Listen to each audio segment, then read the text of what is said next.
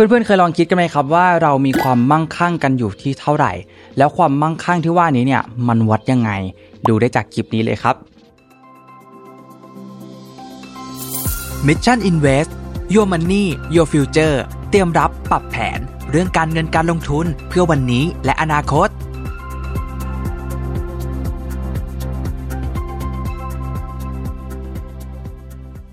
สวัสดีครับ ยินดีต้อนรับเข้าสู่รายการ Mission Invest อยู่กับผมชัดภูริวัตรครับ วันนี้เรามาว่ากันด้วยเรื่องของความมั่งคั่งกันครับ เรามักจะได้ยินได้เห็นคำนี้มาจากเรานักลงทุน หรือผู้ที่มีความร่ำรวยกันใช่ไหมครับ แต่จริงๆแล้วเนี่ยเราไม่ต้องรอให้ร่ำรวย หรือว่าเป็นมหาเศรษฐี เราก็สามารถวัดความมั่งคั่งของตัวเราเองได้นะครับ จะเป็นยังไงนั้นเดี๋ยวไปดูกันเลยครับ สูตรการคำนวณนะครับ การหาความมั่งคั่งเนี่ยก็ง่าย ๆเลยครับ คือการเอาจำนวนเงินเก็บของเรานะครับ หารด้วยค่าใช้จ่ายต่อเดือนนั่นเอง ยกตัวอย่างเช่น คุณผู้ฟังนะครับมีเงินเก็บอยู่ 1 0 0 0 0แบาท มีค่าใช้จ่ายต่อเดือนอยู่ที่ 25,000 บาทต่อเดือนนะครับก็เอา 1 0 0 0 0แเนี่ยมาหาร 25,000 บาทนะครับก็จะเท่ากับ4หมายความว่าเพื่อนๆเนี่ยมีความมั่งคั่ง 4 เดือนนั่นเองครับ ง่ายใช่ไหมล่ะครับ ทีนี้ครับขอขยายความเพิ่มครับ นั่นเนี่ยหมายถึงว่าเราเนี่ยถ้าเกิดว่าไม่มีรายได้เข้ามาเลย เราจะใช้ชีวิตได้อีก 4 เดือนครับ โดยที่ใช้เงินก้อนนี้นั่นเอง หรือคนที่เพิ่งเริ่มวางแผนการเงินเนี่ยก็มักจะเคยได้ยินใช่ไหมครับว่า เราควรมีเงินสำรองเผื่อฉุกเฉินอย่างน้อย 3-6 เดือน ต้องเคยได้ยินกันมาบ้างใช่ไหมครับคอนเซปต์เนี่ยก็คล้ายๆกันเลยครับ แล้วเพื่อนๆคิดว่าคนที่ร่ำรวยเนี่ยเขามีความมั่งคั่งกันกี่เดือน กี่ปีครับ บางคนอาจจะคิดว่า 3 ปี 5 ปี 10 ปีใช่ไหมครับ แต่คำตอบเนี่ยก็คือคนที่ร่ำรวยจริง ๆ นะครับ เขาจะมีความมั่งคั่งแบบไม่จำกัด หรือเรียกได้ว่าตลอดไปนั่นเองครับ ไม่จำกัดในที่นี้หมายความว่ายังไง ก็เพราะว่ารายได้ส่วนใหญ่ของ คนกลุ่มนี้นะครับจะมาจาก passive income นั่นเอง ซึ่งอาจจะมาจากทรัพย์สินต่างๆนะครับอย่างเช่น บ้านที่ดินอสังหา ริมทรัพย์ให้เช่านะครับหรือว่ามาจากหุ้นเป็นต้นนะครับ และถ้ารายได้ที่เข้ามาเนี่ยมีมากกว่ารายจ่ายต่อเดือนนะครับ เท่ากับว่า เขาเนี่ยจะมีความมั่งคั่งไปตลอดชีวิตนะครับ ยกตัวอย่างให้เห็นภาพง่ายๆนะครับ สมมุติเพื่อนๆทำงานเก็บเงิน จนมีเงินเก็บอยู่ 10 ล้านบาทนะครับ แล้วนำไปลงทุนที่ได้ผลตอบแทนกลับมาเนี่ยเฉลี่ยต่อปี 10%นะครับ ก็เท่ากับว่าเราเนี่ยมีเงินเพิ่มขึ้นนะครับ ปีละ 1 ล้านบาทเลย เมื่อหาร 12 นะครับ ก็คือเอามาหารใน 1 ปีเนี่ยก็มีเงินใช้เดือนละ 83,333 บาท โดยประมาณนะครับ แต่เพื่อนๆเนี่ย ไม่ได้เพิ่มไลฟ์สไตล์ของตัวเอง ไม่ได้ใช้จ่ายเกินตัวมากกว่ารายได้ที่ได้เข้ามานะครับ และอาจจะไม่ได้มีภาระอะไรมากมายนะครับ อาจจะใช้เงินเดือนอยู่ที่เดือนละ 50,000 บาท ก็เพียงพอแล้ว นั่นเท่ากับว่าเพื่อนๆเนี่ยมีความมั่งคั่งไปตลอดชีวิตแล้วนะครับ เพราะว่ามันไม่เกินรายได้จาก passive income ที่ได้รับมานั่นเอง แถมยังมีเงินเหลือบางส่วนนะครับนำไปลงทุนเพิ่มได้อีก ก็เอาไปขยายความมั่งคั่งออกไปได้อีกนั่นเองครับพอจะเห็นไอเดียของเราคนร่ำรวยกันบ้างไหมครับ ว่าก่อนที่เขาจะมี passive income ที่เป็นเหมือนสวรรค์ให้ใครหลาย ๆ คนแบบนี้เนี่ยเขาก็จะมุ่งเน้นไปที่ active income ก่อนครับอย่างสุดตัวเลย จนสร้าง passive income ขึ้นมาได้นะครับ หลังจากนั้นเนี่ยความมั่งคั่งของตัวเราเองนะครับ ก็จะมีไปตลอด เลยครับ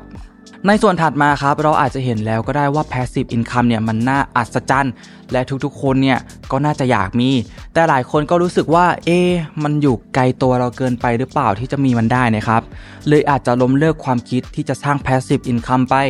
แต่ไม่เป็นไรครับ เรามาเริ่มสร้าง mindset การเงินกันใหม่ดีกว่าครับ ตัวผมเองเนี่ยมีความเชื่อว่าทุกคนนะครับสามารถ รวยได้นะครับ ถ้าเราเริ่มศึกษาการเงิน เริ่มวางแผนนะครับ แล้วก็เดินตามแผนการเงินที่ดีที่เราวางไว้ครับ จะรวยเร็วรวยช้า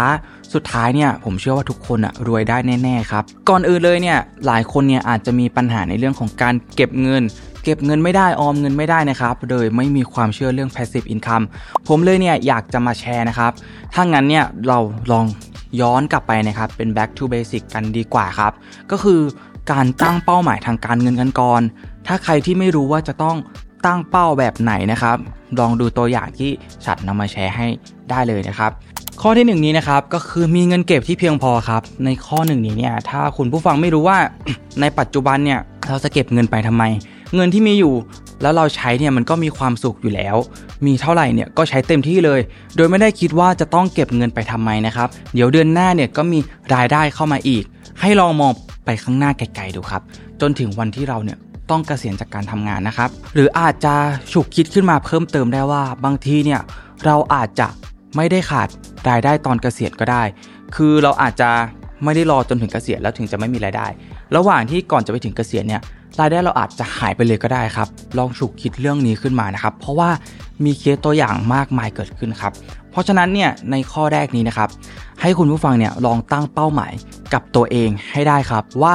จะเกษียณตอนอายุเท่าไหร่ แล้วต้องใช้เงินเท่าไหร่นะครับชาติยกตัวอย่างง่าย ๆ แบบนี้ครับ สมมุติว่าคุณผู้ฟังเนี่ยจะเกษียณอายุ 60ละกัน แล้วคาดการว่าจะมีอายุถึง 85 ปี อันนี้เนี่ย ก็คาดการโดยเฉลี่ยจากการเดาอายุของคุณปู่คุณย่าคุณตาคุณยายนะครับ เราสามารถอ้างอิงอายุของอคนในครอบครัวเราได้ครับ ทีนี้เมื่อเราได้อายุและเราก็มาคิดต่อว่า เอ๊ะ แล้วตอนเกษียณเนี่ยเราจะใช้เงินเดือนละเท่าไหร่นะครับ ในตัวอย่างนี้เนี่ยชายกตัวอย่างที่ตอนเกษียณใช้เงินเดือนละ 20,000 อาจจะไม่ได้ใช้อะไรมากมาย เราก็เอา 20,000 บาทเนี่ยมาคูณกับ 25 ปีครับ ในที่นี้เนี่ยจะเท่ากับ 6 ล้านบาท อันนี้เนี่ยคือจำนวนเงินที่คุณผู้ฟังเนี่ยต้องใช้ตอนเกษียณนะครับ เพิ่มเติมอีกนิดนึงครับ อันนี้เนี่ยยังไม่ได้รวมกับอัตราเงินเฟอ้อด้วยนะครับ เพราะฉะนั้นเนี่ยเป้าหมายตอนเกษียณของเราเนี่ยชัดเชื่อว่าทุกๆคนเนี่ยจะต้องมีเงินหลายล้านแน่ๆที่จะต้องใช้ เพราะฉะนั้นเนี่ยอันนี้อาจจะเป็นเป้าหมายทางการเงินหลักๆ ก็ได้นะครับ ที่คุณผู้ฟังเนี่ยอาจจะต้องตั้งเป้าไว้นั่นเองครับ ต่อมาข้อที่ 2 ครับ ส่งต่อให้คนรุ่นหลัง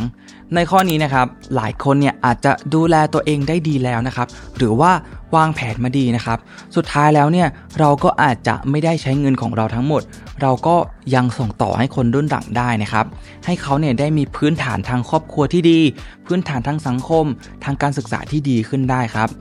ผมเคยได้ฟังเรื่องราวหนึ่งนะครับของคุณซันเจโทลานี่นะครับ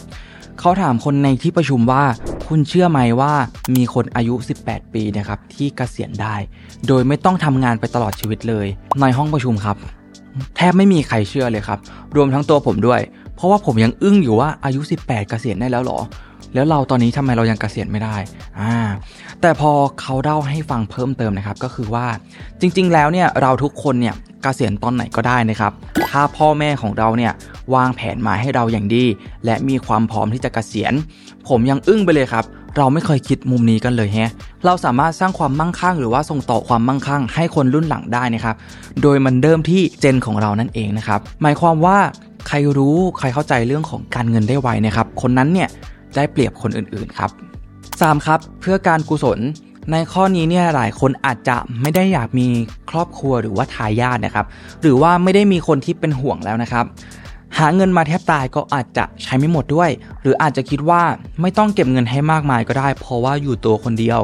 แต่อย่างน้อยนะครับ อยากให้คุณผู้ฟังเนี่ยได้ตั้งเป้าหมายในข้อหนึ่งไว้ครับ เพื่อตัวเองก่อนนะครับเผื่อว่าตัวเราเองเนี่ยอาจจะมีอายุที่ยืนยาวนะครับ ก็จะได้มีเงินเพียงพอต่อการดำรงชีวิตนั่นเองนะครับและถึงแม้ว่าเราเนี่ยอาจจะใช้เงินที่หามาได้ไม่หมดนะครับ ดังวลีที่ว่าน่าเสียดายที่ตายไปแล้วยังใช้เงินไม่หมด แต่มันน่าสลดที่เงินหมด แต่ว่ายังไม่ตาย ผมว่าวลีนี้เนี่ยช่วยเตือนสติใครหลาย ๆ คนได้ดีมากเลยนะครับ แต่ถ้าตัวคุณผู้ฟังเองเนี่ยชอบช่วยเหลือสังคมอยู่แล้ว ไม่ว่าจะเป็นการช่วยเหลือผู้ด้อยโอกาสนะครับหรือแม้กระทั่งมูลนิธิสัตว์ต่าง ๆ เองก็ตามเนี่ยผมเชื่อว่าในบั้นปลายชีวิตนะครับก็คงไม่มีใครเนี่ยอยากทิ้งเงินที่เราเก็บสะสมมาทั้งชีวิตไปเสียเปล่านะครับ เงินที่เราเก็บสะสมมาเนี่ยก็อาจจะนำไปช่วยเหลือสังคม เป็นส่วนหนึ่งในการสร้างสิ่งดีๆ ให้โลกใบนี้ต่อไปได้นะครับ เป็นยังไงกันบ้างครับ ใน EP นี้หวังว่าจะเป็นประโยชน์แล้วก็ได้มุมมองดีๆ กันไม่มากก็น้อยนะครับ ถ้าใครชอบเนี่ยกดไลค์ กดแชร์ กดติดตาม Mission to the Moon ให้ด้วยนะครับ แล้วพบกับ Mission Invest และชัดได้ใหม่ใน episode หน้านะครับสำหรับวันนี้ขอบคุณและสวัสดีครับ สมัครสมาชิก Mission ครับ ราคาเริ่มต้น 50 บาท สิทธิพิเศษมากมายเฉพาะสมาชิก กดสมัครอ่านรายละเอียดใต้คลิปเลยครับ Mission Invest Your Money Your Future เตรียมรับปรับแผน เรื่องการเงินการลงทุนเพื่อวันนี้และอนาคต